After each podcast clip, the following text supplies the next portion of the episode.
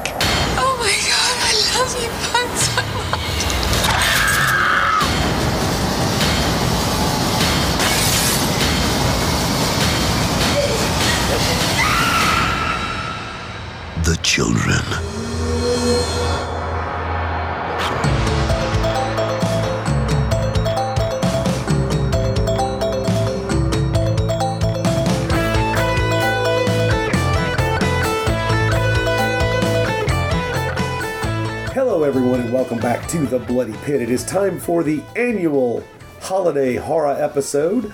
Um, I know some people actually look forward to this. I'm glad of that. I've heard, why, but- I've heard from a few of you, but uh, I am Rod Barnett, and I am sitting here across from Troy Gwynn Indeed. and John Hudson. Yay, completing this Gleason threesome. Yeah. Aren't we a happy trio? We are. I think we are. This is the only time the three of us get together for one of these every year. And I say it every year, we got to do more. And Rod's always like, oh, yeah, yeah, yeah. And as soon as I leave, he's, Ain't no way in hell I'm doing that again. no. I'm trying to it's like wrangling cats it's just not not possible uh yeah yeah yeah this year it was troy's turn to pick so uh, as you might have noticed from the name on the file of this show uh, we're talking about the 19 uh, oh no i'm sorry it's a 21st century film Yeah. Yeah. Right. Exactly. It's not. Yeah. It's not the most original title. It's been used before. before that's true uh, the 2008 british horror film the children one that i had seen have, uh, I, I haven't sussed this out completely with uh, the two of you. I saw this right after it came out on on uh, dvd uh, either 2008 or 2009 i'm not sure exactly when it dropped on video but i really enjoyed it then. I thought it was a great film. Uh, but I, I will admit that uh, the uh, the downer ending aspect of it, incredibly entertaining film, but it's one of those movies that I've just never revisited until now because we're covering it for the show. Uh, when did you first see it, Troy?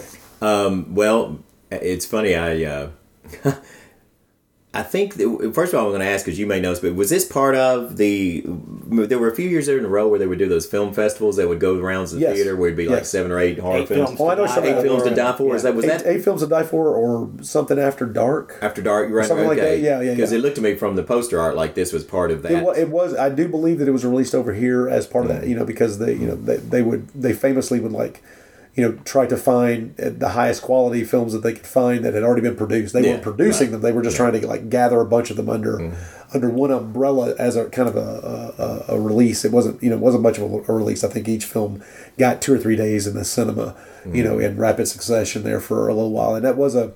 A brief and interesting experiment that I thoroughly enjoyed, but that didn't survive very long. Yeah, I remember it was only for a couple of years they did that. I wish it had lasted longer. But so, mm-hmm. well, honestly, it was just a couple of months ago. This came in my Netflix mail. You know, came in next week's queue, and I, I- this happens to me a lot. It may happen to you guys too. But something comes in, you're like, "What is this? And why was it in my queue?" You know, and and what happens a lot of times is that I'll be reading a you know, a magazine like Horror Hound or Scream or something, and they'll have somebody doing a report on some film festival, and they'll be like writing about the films they saw, their best things they saw, and I'll just like, oh, well, you know, I just want to see if Netflix has that, and I'll pop it in the queue.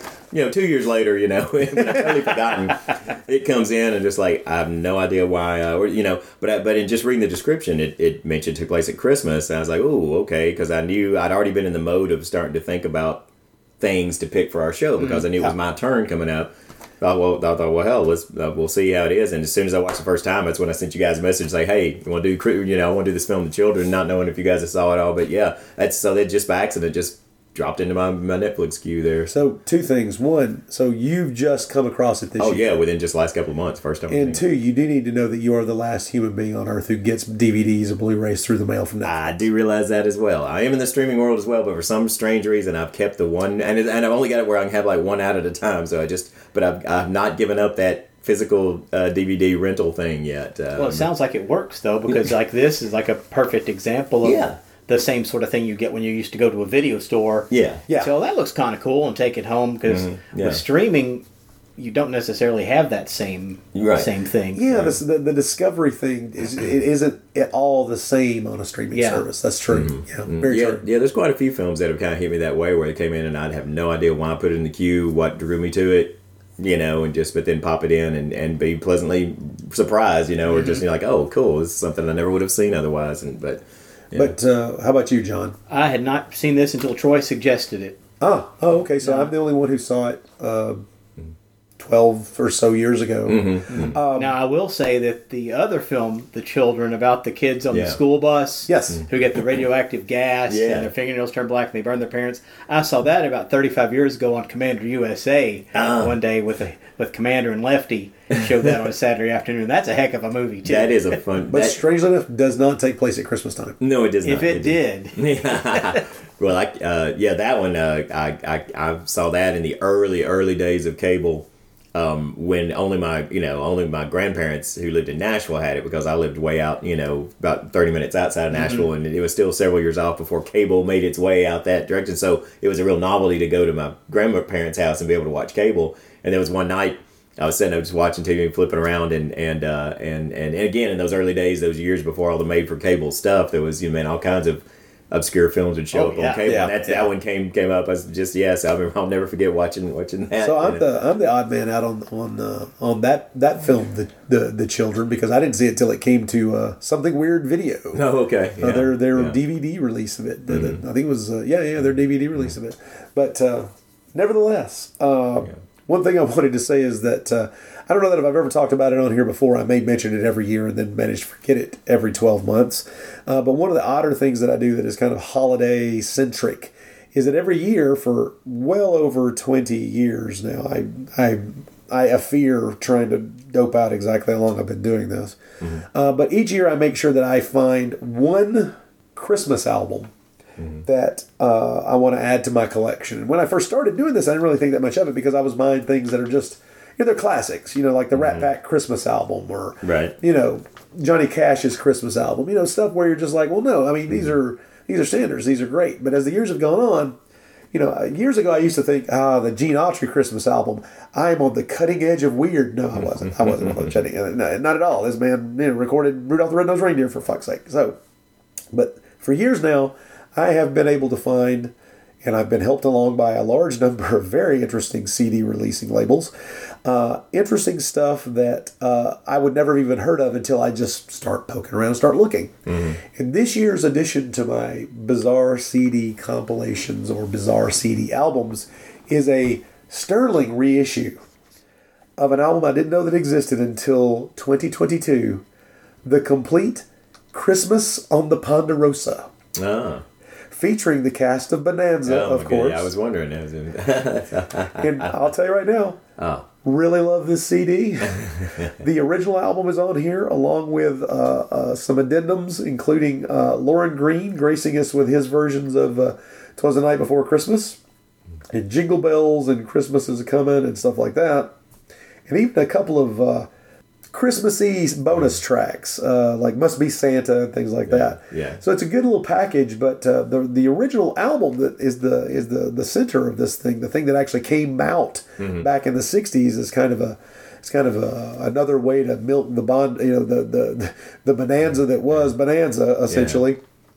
Is this uh, this album, you know, the the Christmas on the Ponderosa thing, which is constructed almost as if it is you're listening to a a recording of a Christmas themed musical episode. Oh my gosh, so it's got like dialogue and shit in of- there. yeah, oh, no, that's no, cool. yeah, it tells Oh, a story, dude. Oh, that's awesome. It tells a story across the uh, across the whole album, and that's why I kind of wanted to mention it here because it's like, I know I'm insane. I know that the things that I'm interested in are really often quite odd, and you know clearly this fits the bill for just what the fuck is he talking about. Mm-hmm. But it is so interesting, a kind of window into, mm-hmm. you know, let's create a record mm-hmm. album that people can listen to in their home, and it kind of gives you a sense of a Christmas gathering with lots of songs. Yeah.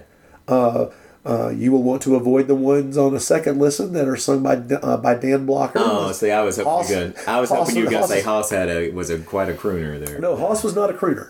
Did Hop sing sing any racially? No, no, no. cringeworthy- Although Hop Sing. Hop Sing is included in here, But, We'd have to cancel that CD. but uh, Pernell Roberts, Pernell Roberts, a hell of a singer, yeah. uh, and uh, uh, Michael Landon, not bad at all. Mm-hmm.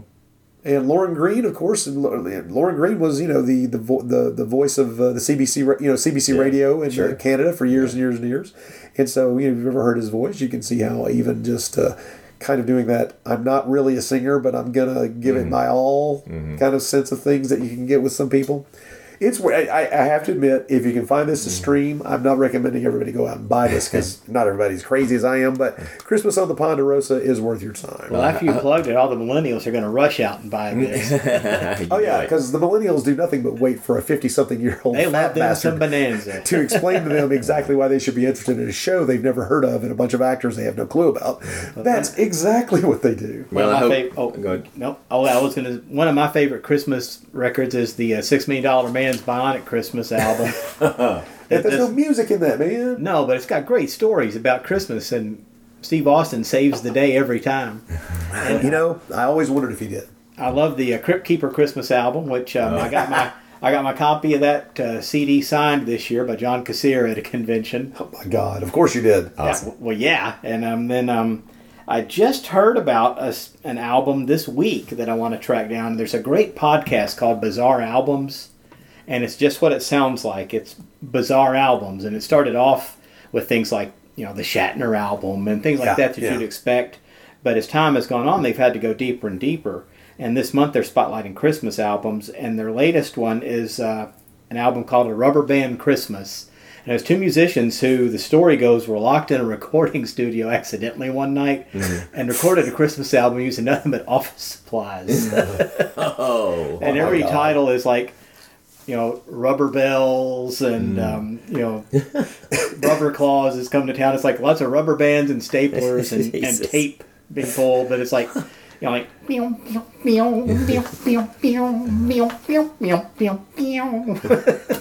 Oh Lord, I don't know that I can make it through that one. wow. That's I mean, I would probably try. Don't get me wrong, but nevertheless, folks, we're going to take a slight break here. We'll Hang come on, I back. cut Troy Oh, off to talk Oh, about oh, that. well, I was just going to say was I hope you will drop some clips of the Ponderosa Christmas into our show here just to share it with oh our Oh my God! Okay, I, I, I, I tell you what, I will.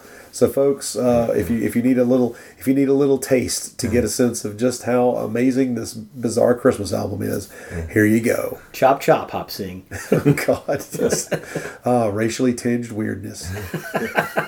All right, Pa, deal's a deal. Let's hear your Swedish ditty. Oh, all right. I, I, I said I would, and I will. Let it not be said that Ben Cartwright didn't keep a promise. all right, boys, tune me up. Saint Nicholas came dancing overhead, then jumped nimble down the chimney.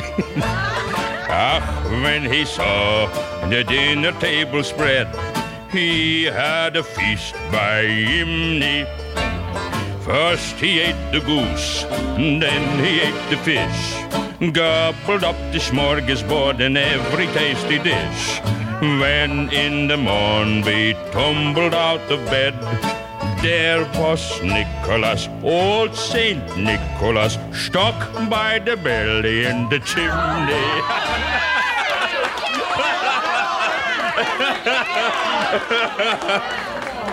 Stuck by the belly in the chimney. ben Cartwright! You ought to be ashamed of yourself. Come on over here now and help me light the candles. All right, Abby, all right. Candle lighting time. Everybody ready? Hand me some of them candles. Larry, come on out in the kitchen and help me wash the dishes, please. Well, Susie, how about lighting some of the candles? The? Children from 2008, a British film that uh, it, you can very easily see it yourself. Uh, it's out there Uh, that's how I rewatched it. Was on Tubi, Mm-hmm. the uh, the uh, streaming app or streaming. We call them channels still. Is it a streaming channel or is it a streaming app? Uh, well, you have to have the app, I think, I don't to know. watch it. It's a service. It's a streaming service. There you go. You Service, have you yes. good good jobs. You I'll- say and I'll say uh, Tubi has a lot of really crazy, strange, odd things on there. And one thing that I love about them, they do have limited commercial interruptions, but Yeah, they're yeah. actually fairly intelligently placed. Um, a lot of times, like if um, say you watch something on Vudu and it's like free movie, and every ten minutes a commercial yeah. pops up, no matter what's going on. Oh, You might be in mid syllable. Oh, I, I have I have stopped watching a movie more than once. Yeah, and I, I can't do it. But on Tubi, at least, they sort of tend to be in spots that aren't quite as intrusive. And if you're watching an old TV show on Tubi, they put them in where the commercial breaks were. So well, that's cool. That actually sounds like that would be a not so pleasant flashback to uh, to uh, watch oh, the old UHF channel, like you know Channel Seventeen in Nashville here was was like notorious for doing that, and Channel Thirty was too. Oh, just know, dropping like the just commercials dropping just. Yeah. people like you said breaking off in just mid sentence. And then when it came back in commercial, you really weren't guaranteed that it was going to pick up the rest of the sentence Yeah. where it left off. You know, it might be a few scenes later that it pops back in. Well, nevertheless, The Children from 2008. Um, I'm, I think we're in that weird territory where we need to discuss is it a Christmas movie or not? And I think that this is an instance where the movie takes place at Christmas time, yeah. But I wouldn't necessarily describe it as a Christmas film. No, that's a good point. I mean, I think that there's there's not a whole lot directly related to the holiday. I mean, it could you could have put these families, I would say, just getting together at any other for any other occasion, just getting say. together. So I think it's ob- obviously they thought, well, the, the appeal of doing a Christmas horror movie is always just inherent in those two words. You know, this this mm-hmm. holiday that's always supposed to be associated with joy and and The one, the, the wonder of life, goodwill to men and all Yeah. this, and so you automatically put a horror, s- you know, scenario in it, and you've already kind of upped your appeal potential, or you know, to make Yeah. things interesting. Otherwise, that I can see, you know, there's not a whole lot of not of a lot. directly- It does though give the reason for two families to get together that may not normally get together. yeah, because you Yeah. quickly pick up on, A lot of tension. yeah, to say the least. Yeah, I mean, and, and I think that the thing that it, it, it's not a prerequisite, but I mean, the idea that it is, you know, the, the the centerpiece of the reason these two families are getting together is are the are the the two sisters who are the uh, the the mothers of each individual family unit, and so I can only think back to what Christmas, what when you moved into your. Uh, your teenage years, as you got a little older, weren't a child anymore, you began to realize that there were uncomfortable tensions, honestly, at a lot of these family gatherings. And it wasn't always evident when you were a kid. And it al- also always wasn't necessarily something you took note of until everybody had been around each other and kind of gotten a little relaxed um, and a little more comfortable. And those Yeah. those uh, sharp edges started to kind of creep into the conversation and about and uh, the the the discontented bits and pieces of the family relationships started to rear their ugly heads mm-hmm. and kind of uh, shall we say interfere with the the spirit of the season mm-hmm. to a large degree. Mm-hmm. And the kids are so children are you know are so dialed into their own world, you know, during Yeah. all this, all the excitement and all that, and, and that that this film captures a lot of that too early on, I think too, where you know the kids are just so utterly uh, into their own mania, you know, and their own that they you know that they don't even they they don't even notice you know what's going on in the adult Right. world. And, and the and the film allows us of that window in because there's a there's a, an interesting breakdown of three different basic types within the, the this family. Because there are no other characters in this movie other than this this family this extended family. The uh, the two you know the two the two units the two married couples Mm-hmm. and their various children. Mm-hmm. And that is all. There are no other characters in this film. Yeah. and to say that is really kind of odd because it's not something that really occurs to you at least on first blush. Right.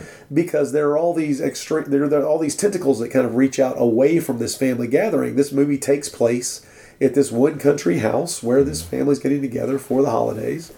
And there are there but there is a breakdown just in age that you can observe from the outside of this family and it's pretty natural. It's the same breakdown of ages that you would get at any family gathering of this size which is you have the children mm-hmm. and you got them running around, scurrying around, where you know it'd be the, the situation where you'd almost have to have them nailed to the floor just to get a good head count and make sure you knew where they all they all were. And then you have the adults, the the two the two married couples, and then you have in the middle a single Mm-hmm. Much in the individual. middle, yeah. very much in the middle between these Mm-hmm. two opposite age poles is the one teenager. And you know, being the one teenager, she is going to be miserable. Yeah, all the time. Yeah, And she's she gonna- is. She doesn't want to be where she is, Mm. and the best thing she can possibly get is the job of watching the kids. yeah. She's not an adult. yeah. Nope, nope. And she is, of course. I mean, this is this, this is this is perfect because it gives us someone who uh, the movie positions as our entry into this family and an observer who doesn't want to be there. Someone who's already pushing against, who's already scheming behind her mother's back to sneak away and meet up with friends and go to a party. So we have this uh, this wonderful setup, and the the construction of it is brilliant because it does allow us, even before the horror element starts to creep into the storyline, it gives us an idea really quickly that the people who wrote this, the people who who uh, are are scripting this out and kind of gaming out the family units, has a real insight into exactly how these things play out because it's hard to not identify with almost everybody in this to one degree or another. Mm-hmm. You may like or dislike certain characters in different, you mm-hmm. know, d- to, to one degree or another, find one or two of them irritating or not. Mm-hmm. But at the same time, they're not. Well, well, let's put it this way: we're not being presented with a with a scenario that is in any way, shape, or form unbelievable. As a matter of No, fact, it's almost horribly believable. Yeah. It's Oh, yeah. painfully believable at Because times. the adults, none of these characters at all are like cookie cutters. It's like you don't have No. the you Yeah. don't have the drunk sister or the No. wacky uncle or the um, you know the sullen brooding teenager. They're all Nope. very real people. And, and we see, I mean, like I say, the easiest thing for them to have done would have been to paint one or two of these characters as caricatures, and they don't. Not at all. And, and, and that's kind that's kind of interesting because uh, I'll admit, uh, even though I hadn't seen this movie before, I honestly thought, wait a minute, does the does the older handsome uncle, who you know, who let's let's let's admit the guy is a good looking guy, mm-hmm. does he play up to the teenage girl? Mm-hmm. And it's like, no, he really is just trying to be. I mean, it's it's clear that she thinks he's handsome mm-hmm. and that he's married into the family and that you can see that that's gone through her head.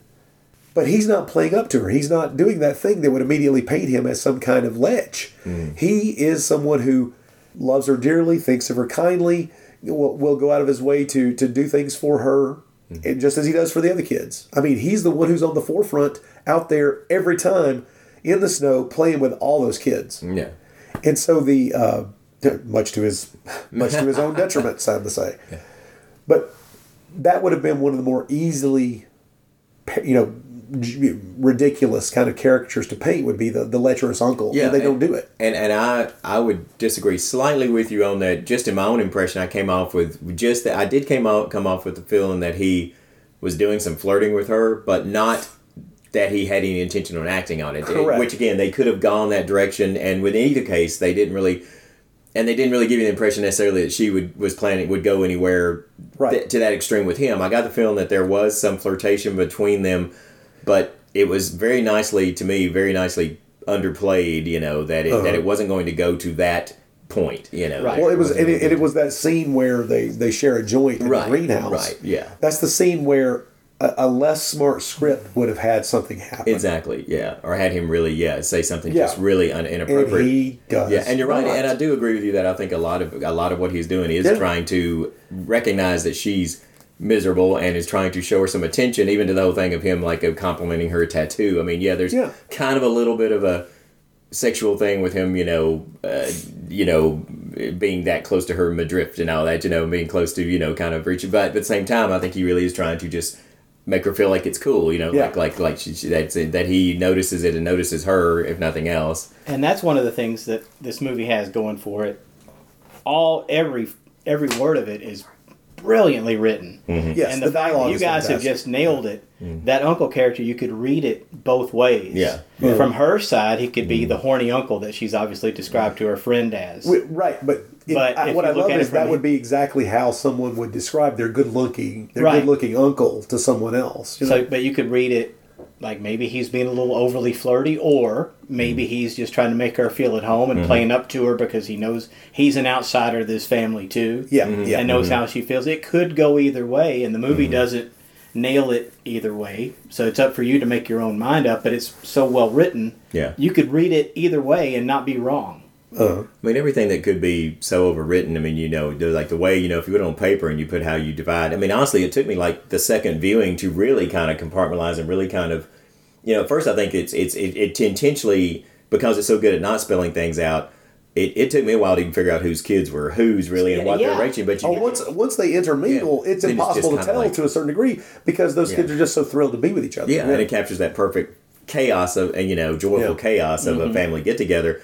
You know, so you slowly begin to realize, okay, the people who I mean, it, but you know, you watch it the second time, and and and just as they're pulling up to the house, you hear one of the kids in the car say like, "Why can't we live in a house like this?" You know, and and then Yeah, and second that's- viewing, you yeah. realize what an under how uh, with the husband in the the family that's arriving, you know, who who is obviously like a second husband at least Yes. Yes. of that woman, you know, and and you can and it, but then you see it play out in the film how he obviously feels inadequate, and here he's coming to this house where these people are successful overachievers, but even they are not obnoxious and they're I mean they're just I mean they they you know none of the characters are like I said no, there's no villains no heroes no none of them are likable or unlikable you Yeah. know they're just really I mean I, de- I definitely just think that yeah just the uh, between the performances and the writing it's just some really great human dynamics that could have really gone wrong if in the hands of a less skilled you know less Uh, skilled, let's skilled filmmaker. scriptwriter. Yeah, right. yeah, Oh, I yeah. agree. I agree. Well, um, one of the things that I think oh, it, it, it's fascinating. I've done a lot of reading, some critical reading on this film, and all of it has been all of it has- been very positive. And one of the things we should probably say right up front that. Um, well, we're going to give you as listeners uh, the kind of broad strokes of the story, and then we're not really going to go into a lot of detail about the last third of the film, and we're probably just going to talk around a cer- certain subjects. But there's a lot to discuss in this film, and so we'll just get this out of the way. So these the this extended family gets together at the country house of one of the one of the sisters um, uh, for the for the holidays. They plan to be there for several days, probably between but from Christmas all all the way through New Year's. Uh, the uh, over the course of time, the uh, uh, interdynamic tensions, the the kind of family uh, rough edges do start to rub up against each other. Not in terrible ways. There are no fights that are mm-hmm. overt mm-hmm. until well, terrible things start to happen that really just you, they have no control over. But the real crux of this and why the film is called The Children is that the children start acting in an odd way. In the movie, much to its benefit and much to its credit, does not ever spell out uh, as I as I was as I described before we were recording. There's mm-hmm. there's never that point where a scientist on a television screen is pointing at a whiteboard mm-hmm. and going, "This has happened and this is mm-hmm. why this is occurring." No, nothing like that. yeah So we're never given a firm, exact answer, although the movie is pretty clear if you pay attention what is causing the children to go from the normal spastic, happy mm-hmm. holiday mm-hmm. children thrilled that it's Christmas time and thrilled that they're out in the mm-hmm. country and get to play in the snow and do all the things that you love to do when you're that age. And then slowly segue into not feeling particularly well, being a little sick, and then taking violent action against the adults in the film, taking violent action against specifically their parents. And it becomes a very, very violent. Uh, I, I would say I, I, I I have to admit on my rewatch of this film, my memory of the violence was stronger than it was, and there's really only a few instances where I think, whoa, they really they really spent the money on the gore there, and it's in the first the first death, yeah uh, where they really sell the injury. Yeah. Um, And I think that that's really all they needed to do because from then on, you're just waiting for the film to do that to you again. yeah Uh, that's once again another aspect of the smart filmmaking involved. And I wanted to talk about actually the shot where you're talking about what the hints at what's causing it. Right, right. Because I thought it was beautiful. There's a a close up on like some like looks like maybe some vomit on a pillow, Right. and it closes in, closes, and then you see a um, close up frame of some bacteria. Yeah, a microscopic view. Ba- yeah, microscopic bacteria, which fades beautifully into a snow globe. That's I love that Uh-huh. segue. Yeah, Great Thank- shot. and it and it's it's giving you a firm possibility, if not the probability, of what's causing this, without anybody in the film, any character in the movie, ever having to know anything. Yeah. so it's not like say in um in um Dead Alive where it's the Sumatran rat monkey, Yeah, Yeah. or in um Twenty Eight Days Later where the monkey bites. yeah. It's Gauze. In this one, you never see it, which makes me think that it might have been an invisible chimp bite. Oh, go- of course, of, Of course. course. How could I have thought otherwise? You may exit the house. I'm actually surprised they didn't. There's all that fake snow around. I'm surprised they didn't find the chimp tri- tracks. And Well, he's that's- tricky. Plus, he can swing from tree to tree. I, I think we've also established in the past that apparently this invisible chimp can levitate. About what it was only watching the little making of extra that I even knew that all that snow is fake, which just still blows my mind. That Oh, they I can know, do that, yeah. How realistic they can make it. That's yeah, that's actually not real snow, and that's actually it, it was filmed in the cold weather, but uh, but uh, there's Oh yeah, it's obviously cold. yeah, but all that snow is fake. Yeah, I had no idea because I watched it on Tubi, so there weren't any extras. Right, yeah, That- yeah. Wow, that's fantastic. it is amazing, man. Well, that's where the budget went. there was a lot of it. Well, I want to say too that the it's um, one of the clever things that the that that uh, you know helps with the slow burn of the film is that the first kid to get affected is one who I think is I believe is supposed to be autistic. I think is is I think that's I guess the case for the kid. Either way, he's obviously got the young yeah the kid Luke I think his name was or I, I think is the um, is that right? Am I, am I getting that name right? Oh with uh, gosh, what was his name? uh, the uh, the. I, I believe that's uh, Polly. I'm sorry. That's I wasn't right, even Paul. close. Because I, wasn't remember now, as you said, I was thinking Burt Young. Yes, yeah, Polly, yeah, yeah. So Polly, the little kid, is is is is I think maybe supposed to be autistic. It never really says what he has, but he's obviously Yeah. the one that they're all kind of watching, like and paying special attention to, because he's obviously has some sort of issue there. And so, but because he's the first one affected, means that it it nobody noticed, you know, because he already has odd behavioral things. And but one thing I love too is that it's it's the kids that notice each other Right. where the adults are still just oblivious. And one of my favorite scenes is that crazy dinner table scene. That's again just so chaotic and just set your nerves on edge as it can often be in this And, situation. yeah. But again, it's obvious all these things are going on with these kids, noticing which one of them are, are acting weird and being afraid of each other, and the adults are just so into their own kind of competitiveness or hidden you know tensions with each other that they're not even noticing. I got a question on. for Yes. you. Uh-huh. And this is something that occurred to me, and I, I have not seen anybody else kind of draw this line. Mm-hmm. But it is that dinner table scene where you're watching. It's only on a second viewing that you can really realize what you're looking at, Mm-hmm. which is what you were just describing, which is the idea that some of these, some of the kids at this point at that dinner table are infected. Mm-hmm. Mm-hmm. Some of them are not. Right. In other words, there's one or two of them mm-hmm. that is just a normal kid, you know, acting like a normal kid when he doesn't want to be sitting at the dinner table Right. with the adults and being told to eat. Yeah. And there is a line between those two that mm-hmm. isn't evident on first viewing. Right. But when you watch it a second time, it feels a shit ton like a scene in John Carpenter's The Thing, where everybody's gathered around a particular table and trying to figure out if anybody else here is infected or not. Yeah. Yeah. Good and it's only the kids who know something's off but mm-hmm. they're kids so they don't know what it is or what it or that it's mm-hmm. actually dangerous or that mm. it is what it might be mm. And they can't even communicate it that No. well. Like Right. the little girl says, Right. Paulie's scaring me. Well, it, it, you know, you love your cousin. Go on back upstairs.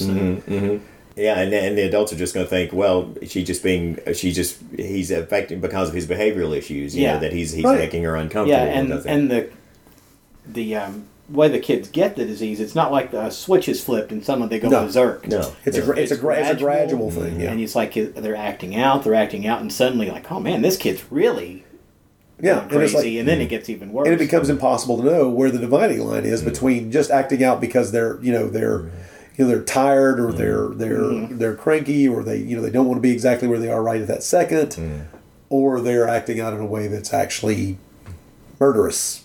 Yeah, and by the time that anybody any of the adults have any inkling that something more than a normal childlike discontent is in the air, uh, it's too late. Yeah.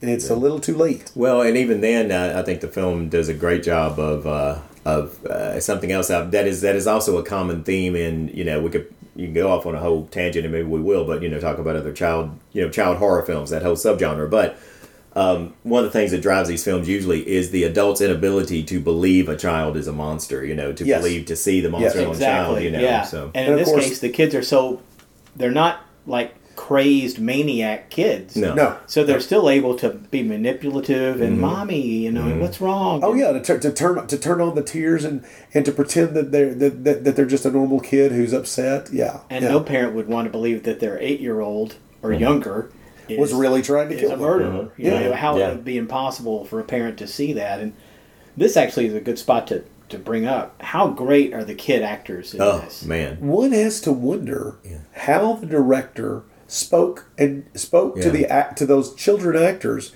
to get these performances out of them because you know you don't you know you, you, you have to turn these kind of things into games for kids especially the younger ones Mm-hmm. you can't you know they can't yeah, get upset about this stuff. You have to make it fun. Yeah. And so that's the thing that people always talk about when you're doing a horror film where you have younger actors is it's a lot of fun to do because you have to keep it that way for the kids. No matter what you're projecting onto mm-hmm. the onto the, mm-hmm. you know into the camera, mm-hmm.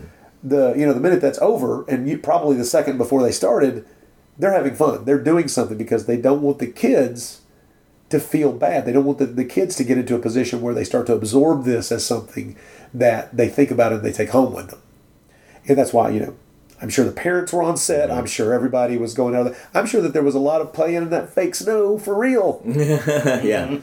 well, the um, the good point here to just mention, um, you know, the director Tom Shankland is, I think, has a, a great visual sense. A great, I mean, the editing and the Let's images. let's talk about that. Yeah. and, Oh, yeah. And you, you you mentioned the great. I love that segue between the the the uh, you know the revolving like you know little molecules and things you know that segues into the snow globe. You know, is just a great you know segment there. But also, I think I'm, I would be willing to bet with the kids. I think there's a lot of cases where he told his cameraman film the kids even when you're not supposed to be when they don't know they're being filmed. Yeah, just when they're playing. And I don't mean to say that Yeah. to take away from their acting abilities. I'm No, just saying that but it just gets because, natural, because yeah. he finds it, and then he would you could see him going through finding cases where it catches expressions on their face Yep. and think I can cut that in here. I can Yeah, build. that Yeah, I can use that as a, as a, as a hinge point Yeah. to the to, ed- to the edit to get to there. Yeah, Mm-hmm. exactly.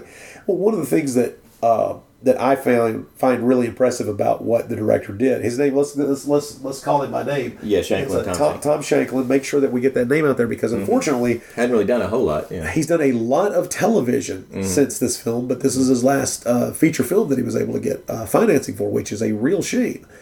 Because when you watch what he does in this film, he establishes mood and a lot of creepy atmosphere without you know with without much hard work. He smartly mm-hmm. knows he mm-hmm. knows his framing Yeah. and he knows how to linger on a certain shot mm-hmm. a little longer than average just to kind of make you feel like something's off.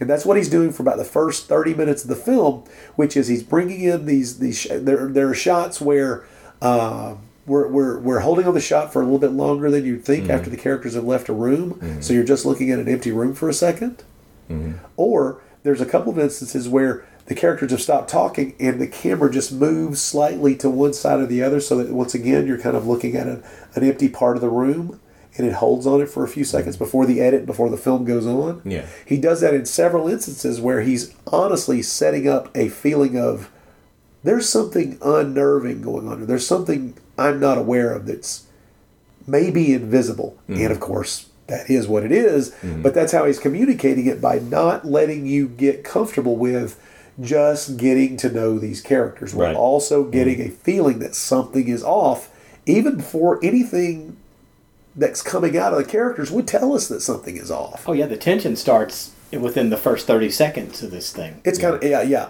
yeah. And one thing that he plays with beautifully is nothing comes out of nowhere. There's foreshadowing Yeah. for everything thing that happens in this Uh-huh. movie. Exactly right. There's never anything like, well, where did that come from? Oh, Especially yeah. you watch it to your second viewing. Yeah. It's like, ah, there's that thing that Yeah. pops up later, and there's and it's never like here's a close up of the knife on the counter, or you. I I love that in movies where somebody's slicing ham and they slowly put the knife down, and you get a nice big close up. Think, I wonder if that'll come up later. but like it's, it's a Chekhov gun, Chekhov's Yeah, guns. exactly. Right, Yeah, exactly. You know, you know, but yeah, the- the- there's like the, the slow motion Chekhov's gun. There's none of that in this. Yeah. But No. the things that are important are there. Yeah. And you might notice them the first time and you might not. But if you watch it the second time, you realize everything that's going to be important later is there from the beginning. yeah, Uh-huh. it's true. All the pieces of the puzzle Mm-hmm. are right there in front of you. And um, really, really smart. And there's so many great performances. Bits of performances are silent with just glances at people, not just from the, from the kids, but the adults too. Or Mm-hmm. Yeah. gestures with their hands or facial expressions. And or, or just the just the way there was even a, there was a line of dialogue in this was the moment where it's at that dinner table it's during the dinner table scene where the uh, the kind of wealthier of the two men has really it, show, it shows that there's probably a lot there and he's trying to be very careful about how he says what he says. But the frustration level the kind of emotional pitch of that dinner table scene before it before they have to kind of take the kids away because it becomes too much.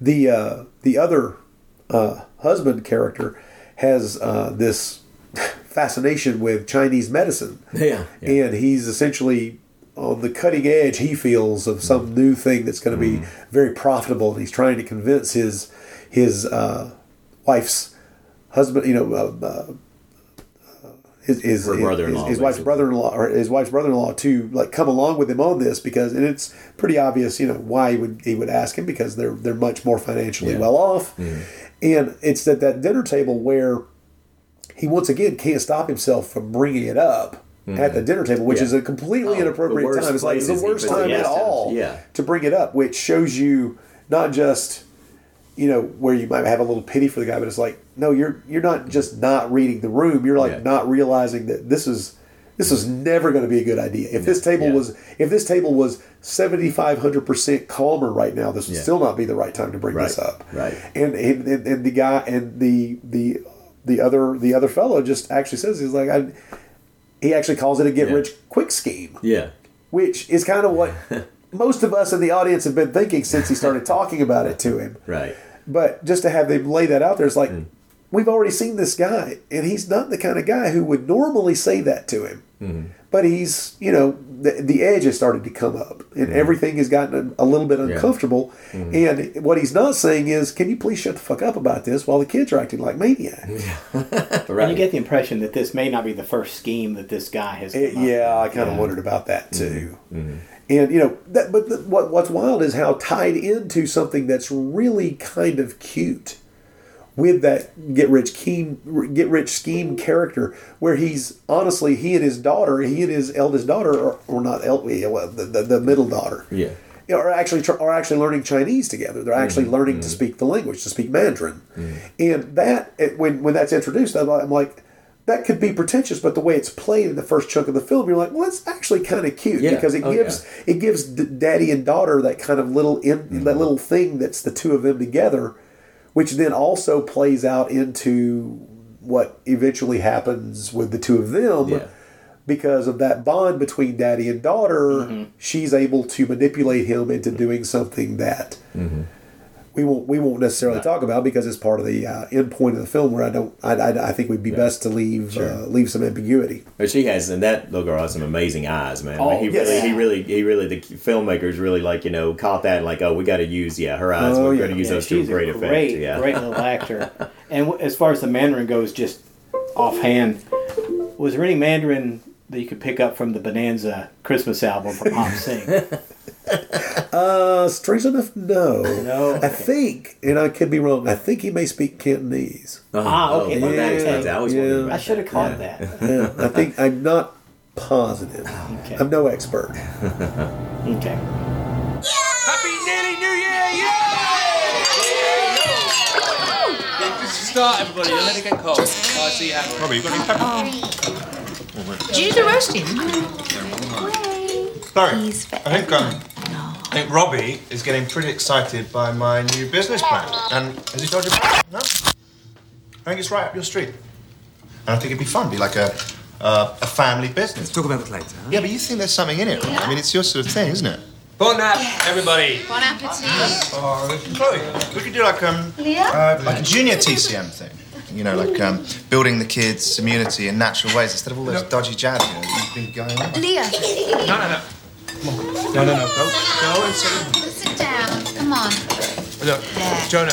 Um, Nicky, come on. I'm happy that you think you've found a way to make a fast buck, but I'm, I don't know why you think that we would want to be involved in this. Illegally importing rhino horn or tiger bone to cure fatal conditions like acne and impotence. I mean, you do remember what Chloe and I did for a living.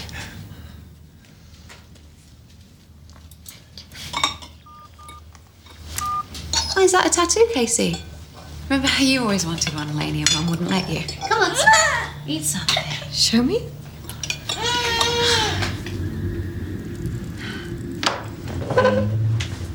This is, in a lot of ways, kind of a straightforward little horror film that uh, plays its cards close to the close to its chest as far as uh, you know doling out uh, answers. This isn't uh, you know uh, this isn't a stalk and slash film, although there are elements of that once the kids turn into the evil little buggers that they turn into.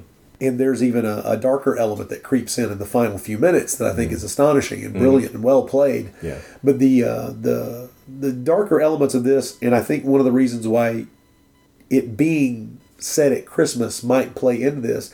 We talked at the beginning about how the the family unit is kind of broken into three different chunks, mm-hmm. with the teenager at the center of it, kind of you know neither one nor the other, neither mm-hmm. you know fish nor flesh, and the the question becomes with her as our central central focus, with her as someone who may or may not be mm-hmm. affected by whatever the hell's happening to the children.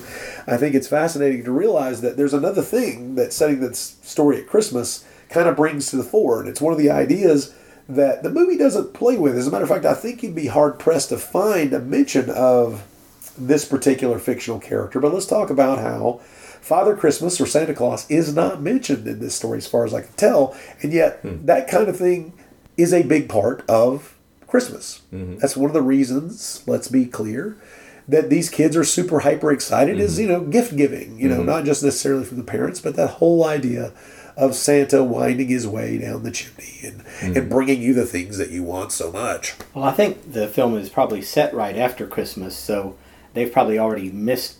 The Santa, I think, was done for them. Right, but the whole idea of like, no one asks, well, what did Santa bring? Oh, that's you? true, Or What yeah. did Father Christmas? I mean, it's British, so maybe it'd be Father Christmas, right? Mm-hmm. I don't know how deeply you know the Santa Claus nomenclature has crept into British. British. That's something I should ask people, isn't it? I know British people. yeah. I should have asked them before this. That's something I never even thought. Do they, do they do they still use Father Christmas or do they say Santa Claus? Not since Brexit. Well, it's, it's certainly not P- uh, Pierre Noel. that's that's right out. Right out. Pierre Noel, no, knit, never.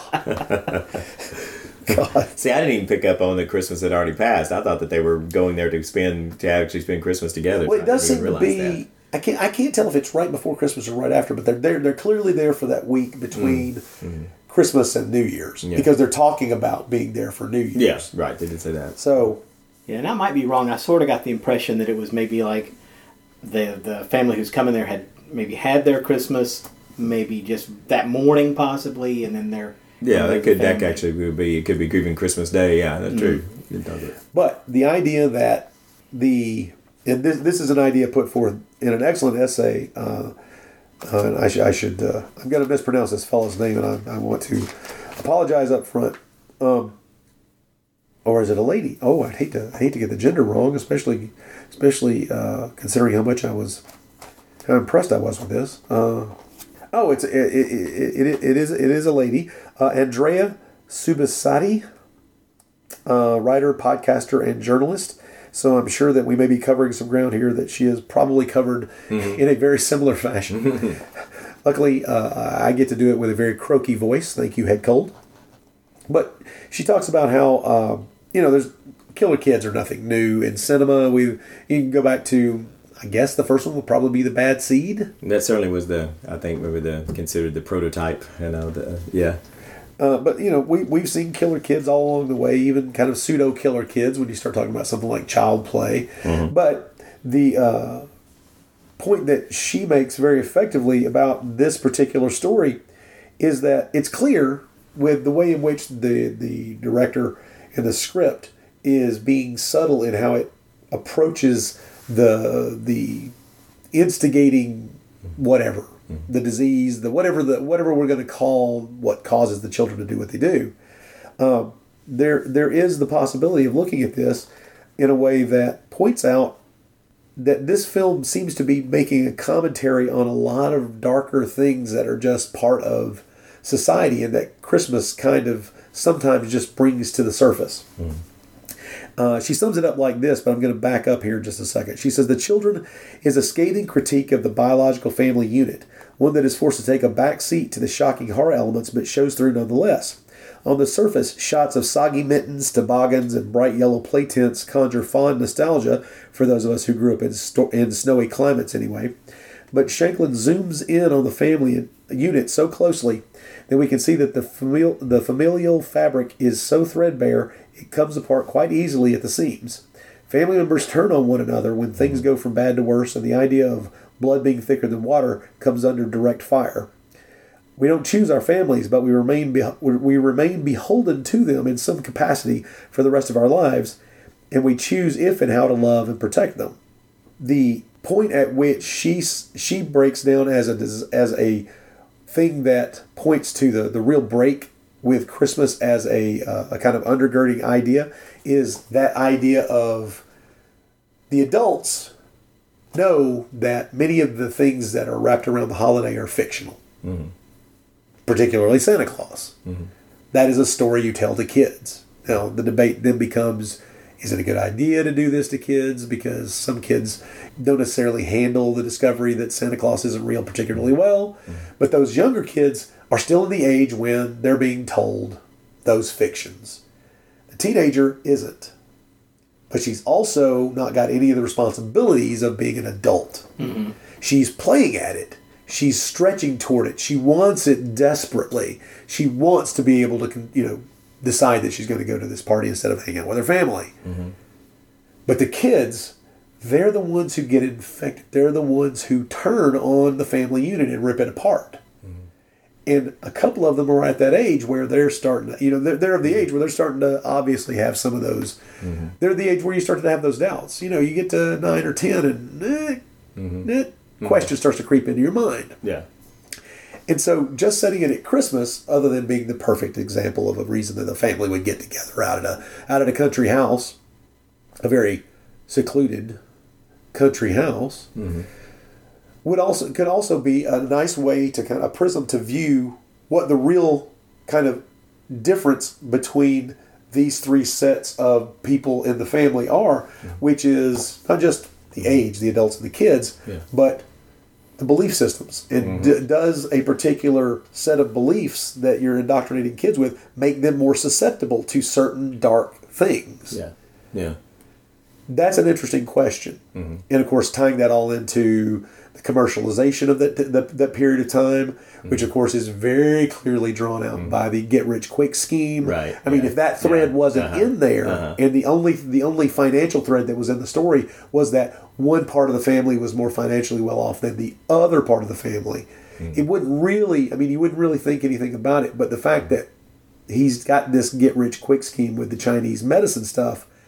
Eh, okay, okay, yeah, yeah, we're, we're definitely talking about this, but they're talking about it in ways that fit perfectly within the story without ever drawing attention to the fact that they might be talking about something larger. Yeah. You know, we're not we're not like banging you over the head with it because it feels real. It feels because I, I got news for you. My dad and, and one of his and, and one of my uncles, they remember so many damn get rich quick schemes when I was a freaking kid. I still remember the freaking fire extinguishers. Oh my god, the fucking fire extinguishers. this sounds like a story. Wait a minute, everybody needs a fire extinguisher. Where? yeah, but do you need a really shitty one that you buy from a guy who really doesn't know what he's doing? No, you don't. Maybe. Oh my god! Nevertheless, hmm. so much of this, I mean, I I do, I do kind of wonder if there are little bits and pieces of this story that are pulled from the writers' own lives mm-hmm. because so much of it feels too real. Yeah, ring, it all rings really true. Yeah, yeah, yeah. And if so, it's stitched together beautifully. But I like the idea that it is it is possible to look at this as a breakdown of generations. Uh, a kind of not mm-hmm. maybe not just the fact that they're kids is why they turn on the adults, mm-hmm. but th- their susceptibility is tied into the fact that they are able to believe things that really can't be real, things that aren't true. Mm-hmm. Because the movie does steadfastly refuse to like put a stake in the ground and say this is what causes this. Yeah. So I mean, we can go, yeah, okay, we get that microscopic view of you know paramecium or whatever the hell we're staring at there, mm-hmm. which tells you know, especially a second time viewer, hey, I think we got an idea that this is some kind of you know possibly viral infection. I'm not mm-hmm. sure. Who knows? But it's the it's the same. It plays out in the same way that Night of the Living Dead does. Mm-hmm. You don't know. Yeah, yeah. You get that satellite mm-hmm. idea from the television. Yeah. And that's probably it. I mean, let's let's hang our hat on that, sure. But did any of the sequels give a fuck about that? No. No, of course not, because it doesn't matter. Yeah. There could be maybe no truer statement than there's no more room in hell, you know. But that's, you know, that's as plausible as anything else the series gives us, you know, as far as what it, you know, It- what's going on. It could be a particularly virulent, you know, bunch of mm. mushrooms grew in a particular area, and, Yeah. and you know, put put something in the air that just continued to infect. Who the hell knows, right? Well, we've got to remain logical. yes, it's, that, Logical. it's that or the end. It's that or the end. Dummies. it's that or the end. I want to do a whole podcast on that guy. Oh, that guy's this. That guy's awesome. I wonder, I wonder if it's been done. I don't know. He's probably been interviewed on a podcast somewhere. I I bet. hope he has. He's made convention appearances and stuff. You know. Yeah. I'd love to meet that guy. I Well, I wonder what he, I'd have him write. yeah, let me think. Yeah, so many possibilities. uh, probably, I think I already know. I'd have him sign it. You must be shot on sight. I would I would get one for Rod that just says "You're a dummy, dummy, dummy." And you know, I'd frame it and hang it on the wall. I would too. Point, point of pride. Uh, Rod, uh, what you going? to uh, If you haven't already, say the name of the book. you're Oh, uh, the, from. name, the name of this excellent book is called it's uh, Yu- Yuletide Terror, uh, Christmas horror on film and television. Uh, came out a few years ago. Uh, uh, Kier-La Janisse was one of the editors. Oh, cool. Yeah, and uh, it's just a series of fantastic uh, essays on different television and horror films. Uh, there, there's some fantastic stuff in here. Amanda Reyes has a uh, has a wonderful chapter called "It's the most cynical time of the year: Christmas time in horror anthology television." Hmm. Oh, good. Uh, well worth your time. Lee Gambin has a great one on uh, Silent Night, Deadly Night. Uh, of course, more than a little bit on uh, Christmas Evil. Uh, there's a great interview with uh, the director of uh, uh, Christmas Evil in here too, Lewis Jackson. I gotta get this book. Yeah, it's it's it's a I good spend book. money every time I come over here. Yeah, I know. Uh, staring at my bookshelves or the piles of books, more like, is just uh, it's probably a dangerous thing. Uh, Kier-La Janisse, Janisse did a, uh, a chapter on Warning to the Curious, the the Oh, BBC, cool, the you know, BBC stuff. Oh, the, the man, ghost so stories for. Christmas. Yeah. Um, well, and also Kim Newman Oh, cool. contributed a chapter on uh, Cash on Demand. Oh, which by The the, way, film. I just wa- finally watched for the first time a couple of weeks ago. I'd, I'd had Oh, it, wow, I'd had it DVR'd uh, for a while, but uh, I was purposely saving it. I didn't know after you know I knew it was a film I needed to see, but I didn't even realize that it had the Christmas angle until somebody, you maybe you or, or another friend. I think- I think it was me because who might have said like no you know idea, that's a yeah. Christmas film, yeah. And uh, so anyway, love that movie. What a good movie, man. It was it was several years ago. It, Have you watched it? I haven't seen Oh, you need to Cash see on it. Demand? Yeah. Oh, wow. I won't- won't spoil anything, Peter anything for you. yeah. Peter Cushing and uh, Andre, Andre Morell. But it's a uh, Hammer Films, black and white. And it's uh, one of those things where uh, it was part of a, a set of Hammer films. Is it one of those like Hammer, not Hammer Noir, but like icons of Yeah, one of the, yeah, one of those sets. Yeah, Oh, yeah. I got it. I got it in one of those things. It's just drag it out. You're going to you know enjoy what? that's come to think of. That's the one movie I own I haven't watched. Oh, yeah, you, I, you were just the other day you were telling me. I've glad seen we pinpointed everything. that. I've, I've, just seen, all my everything, and then somehow read all this my books one and slipped past me. glad glad we were able to somehow bring you it to you this. hear that, honey? randomly. I've, Yeah. I've watched them all. honey. Mhm, mhm. Well, the, the thing about it is we, we settled in. Uh, I settled in over with uh, John Davis one night at his house, and I said, "I you know, there's a Hammer film neither one of us have seen. Let's watch this." And uh, it was nowhere near the holiday season. As it started, we were like, "Oh, it takes place at uh, Christmas time." And the very opening shot of the film, I was just like, "Wow, this smells a whole lot like a Christmas Carol." I mean, like a lot like a Christmas Carol. And damn, if it's not an, a modern day version of Yeah, a Christmas yeah, Carol absolutely. with, with crime at the center. I mean, it's Yeah, it's, it's yeah. just a really good film. It is. Well, this It is. sounds something. Cash on demand, folks. Check it out. And speaking of British horror, one thing that, that um, and this takes it right back to something we were talking about earlier.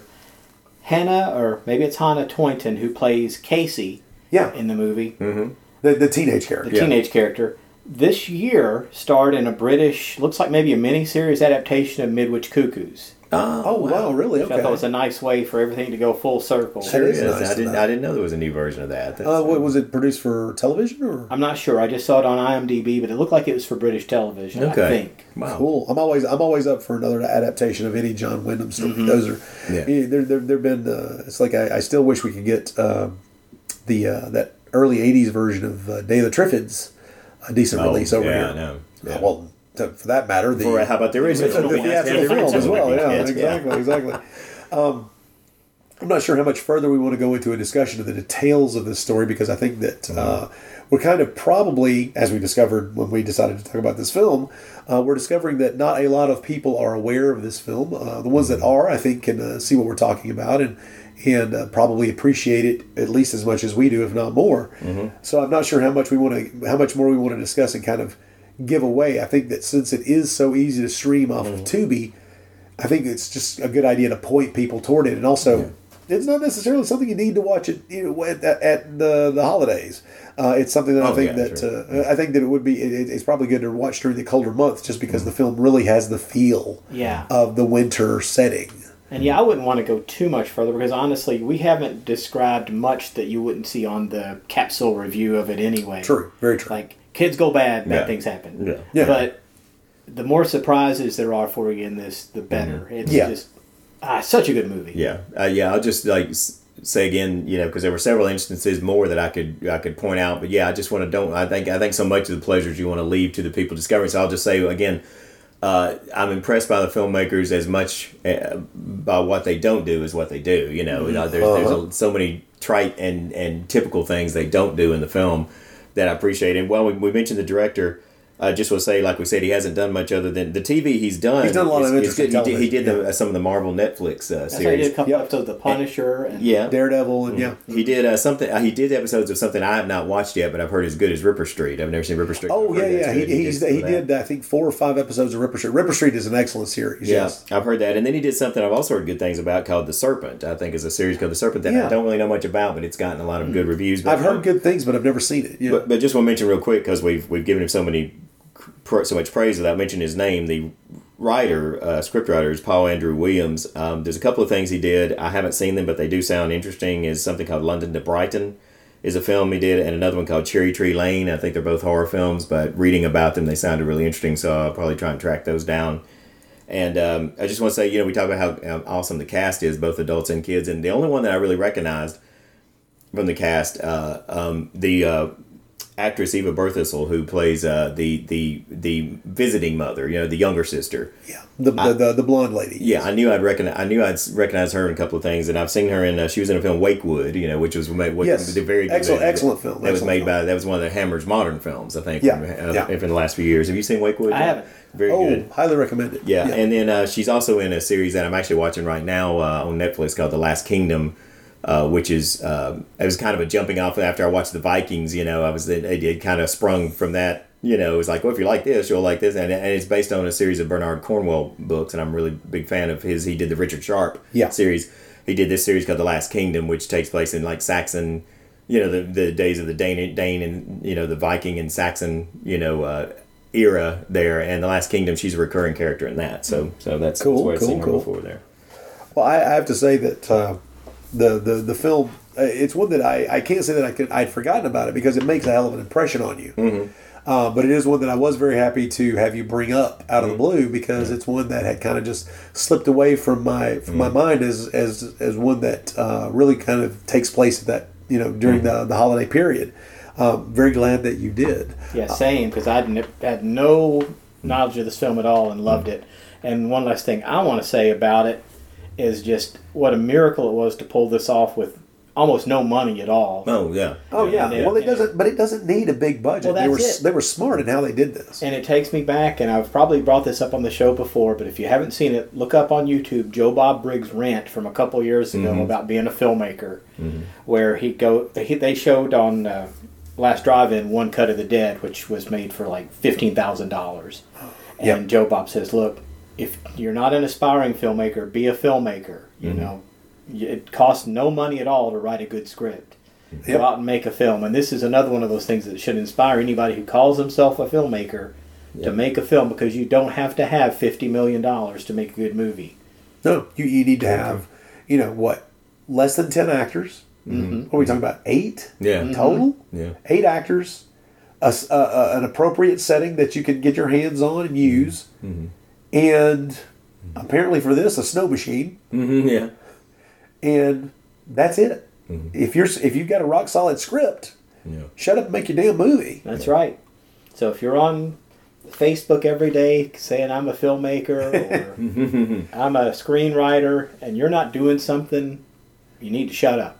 Well, it's like it's like a few years ago when I ran across the little low budget film uh, Stung, uh, and I'm trying. I, try, I can't remember the name of the uh, the director who made it, but you could while you're watching it, you know that it's not a huge budget film, but it's so well done, and it doesn't matter because it's incredibly effective. It is a solid, solid film to the point where I like sought the director out and complimented him and, and made friends with him on Facebook because I think his name is Benny Diaz, and he's it's just a rock solid little you know insect attack insect attack film made like like six seven years ago. Mm-hmm. Wow. He made the fucking movie, and I got news for you. It's solid. It's very good. Cool. Make the film if you're gonna if you're gonna do it, do it. And yeah, like I say, the the, bu- the budget on this was not high, Mm-hmm. uh, and uh, unfortunately, I, I mean, I, I think it I think it did okay, but Mm-hmm. the fact that the director, someone who's obviously got reams of talent, hasn't been able to get another feature film off the ground is a sad statement. That's a shame because you would think somebody would look at this Yeah. Yeah. say, "Hey, God, yeah. There's a lot here. To this I've guy. got I've got two hundred thousand dollars. Can Right. make make something like this for me?" Mm-hmm. Yeah, the guy can can do something great with no money. So Yeah. Yeah. ring him up, people. yeah, definitely.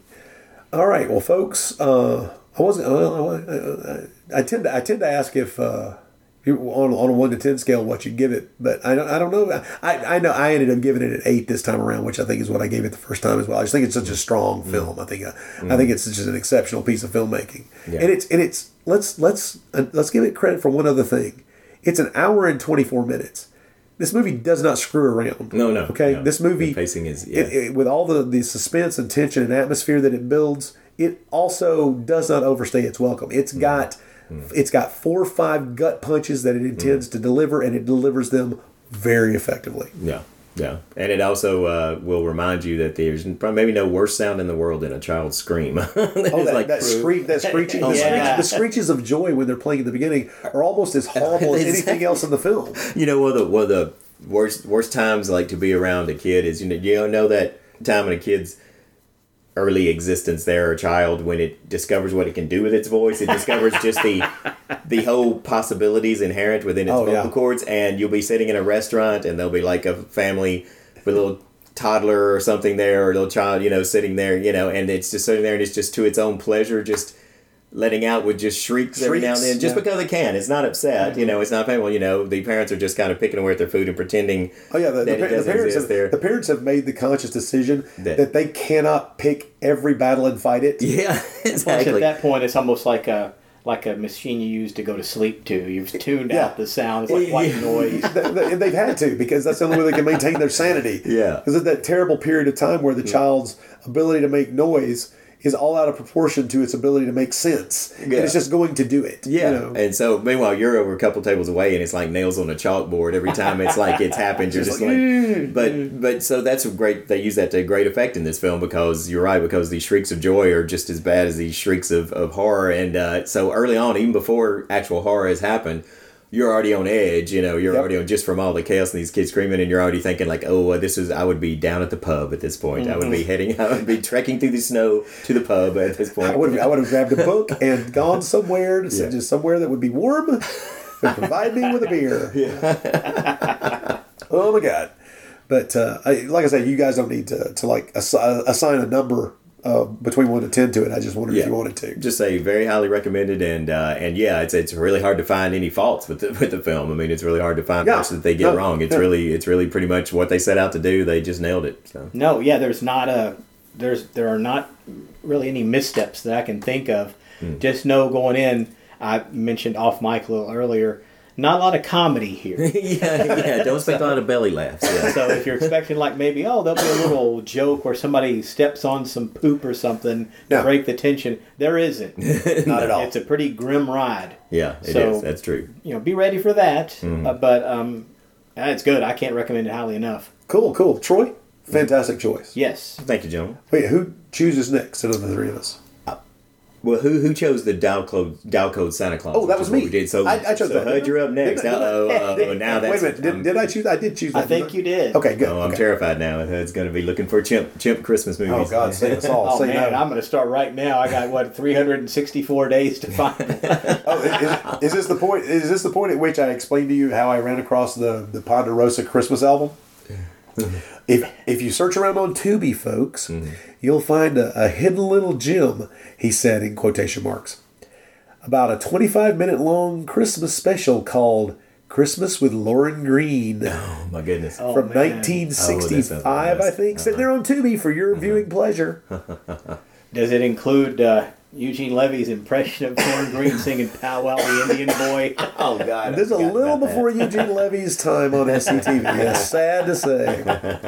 But there's a part of me that worries that you're going to like go, okay, all the Christmas bits from SCTV, that's what we're going to do. And I'm going to I'm going to pretend to be upset, Uh, but, but yes, uh, secretly joyous to Oh, just yes. wallow through that again. yes, any yes, yes. We should, yeah, any chance to watch I know SCTV that Christmas there's- stuff. Their Christmas episodes were Yeah, just. There's the no way you could pretend to not like that. No, So, well, no, you're not going to trick me there. All right, folks. Well, um, thank you for tuning in to listen to us talk about the children. Uh, we had, uh, as usual, a great time. And once again, I'm going to make that empty and completely hollow promise that the three of us should get together again soon, long before next December. We'll do it. We'll do it. Yeah. We'll do it. You This- say yeah, every it's year. well, wait, wait, wait. We kind of do have tentative plans, and I'm, I'm kind of afraid to put this out there. We do have tentative plans for the three of us to be part of a much larger crew of people talking about uh, the H.R. Pufnstuf film. Well, right. That's right. Yeah. The, Yes, Mm-hmm. we do. So yeah, we should do that because it is worth talking about. Surprisingly, Oh, But, It's actually a lot of but there's going to be women folk involved with that, so we need to get the He-Man Women Haters Club back together. yeah, that's right. Well, yeah, and we, we have to be careful because I'm sure each of us will have to put one pinky finger on the table with a knife dangling over it, so that if we, we say the wrong thing or we we we talk over the women, we're gonna be down a finger. That's I'm telling you. I get Gotta Jackie. Mason in here. It is a finger for you and a finger, Finger for you. Well, we I do hope we can get together and do another one of these. I hate to say it where people will hear me, but I love you two chuckleheads. Oh, Oh well, it's this time of the year when I remember all the things that I hate. About, I mean, that I love about you. and we love all of our audience. We love our audience. Yes, yes, we do, and we want to once again thank you for listening to us babble about this. I'm really shocked at the people who contacted me in the past couple of weeks asking when, what what film we're covering this year Oh my and where the hell is the show. About this. I That- that's know. actually- He can't told me that. I can't believe that. yeah. I was surprised. I, I was surprised when when like three people in one day were like, "Hey, man." I thought I thought it might be some concerted effort by these people to just needle me or something. No, these people don't even know each other. So Well, it's was kind of that way at home. I mean, Laura, like every year about this time, says, "When the hell are you going to get out of the house and record that?" I think it's the same sort of anticipation that she has. It's like, yeah, yeah, yeah. Oh, thank God, a few hours when that bastard isn't here. Yeah. That's that's how she said it. It's Oh well, good. good, yeah, yeah. But uh, nevertheless, I guess uh, one last thing to say is if you've got anything you want to let us know about, the email address for the show is thebloodypit at gmail.com. Drop us a line, and we will be glad to hear from you. Uh, other than that, I'll just say uh, I'm Rod Barnett. Merry Christmas, and we will talk to you again soon. I'm Troy Gwen. Merry Christmas, everybody. and I'm John Hudson. Merry Christmas and Happy Invisible Chimpmas. Uh, you couldn't just go with the Happy New Year. You had to like grind salt into the Santa wound. And that's how John ruined the hor- hol- holiday horrors. The holiday horrors. He finds it. He finds, Yeah. uh, I would say, a different way every year to ruin Yeah. it, but it's No, always no. the same way. You know what? That was the star on the top of the tree, my friend. the turd on the top of the tree. Bye, guys. Thank you all.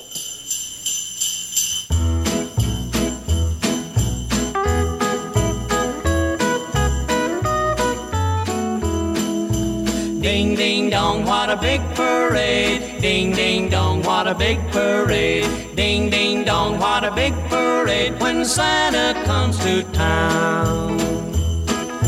What does Mr. Northwind say? What does Mr. Northwind say? What does Mr. Northwind say?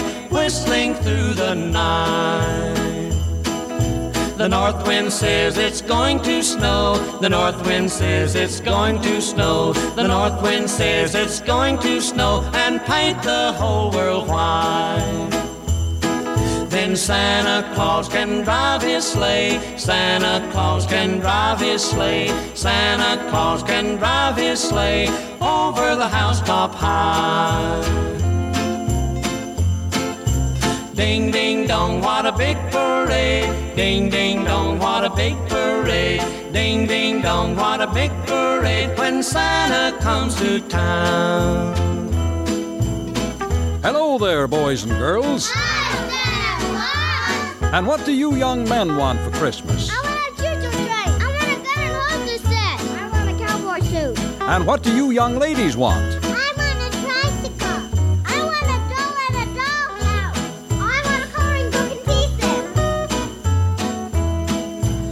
Ding ding dong, what a big parade. Ding ding dong, what a big parade. Ding ding dong, what a big parade when Santa comes to town. Goodbye, boys and girls. Be good, and I'll see you at Christmas time.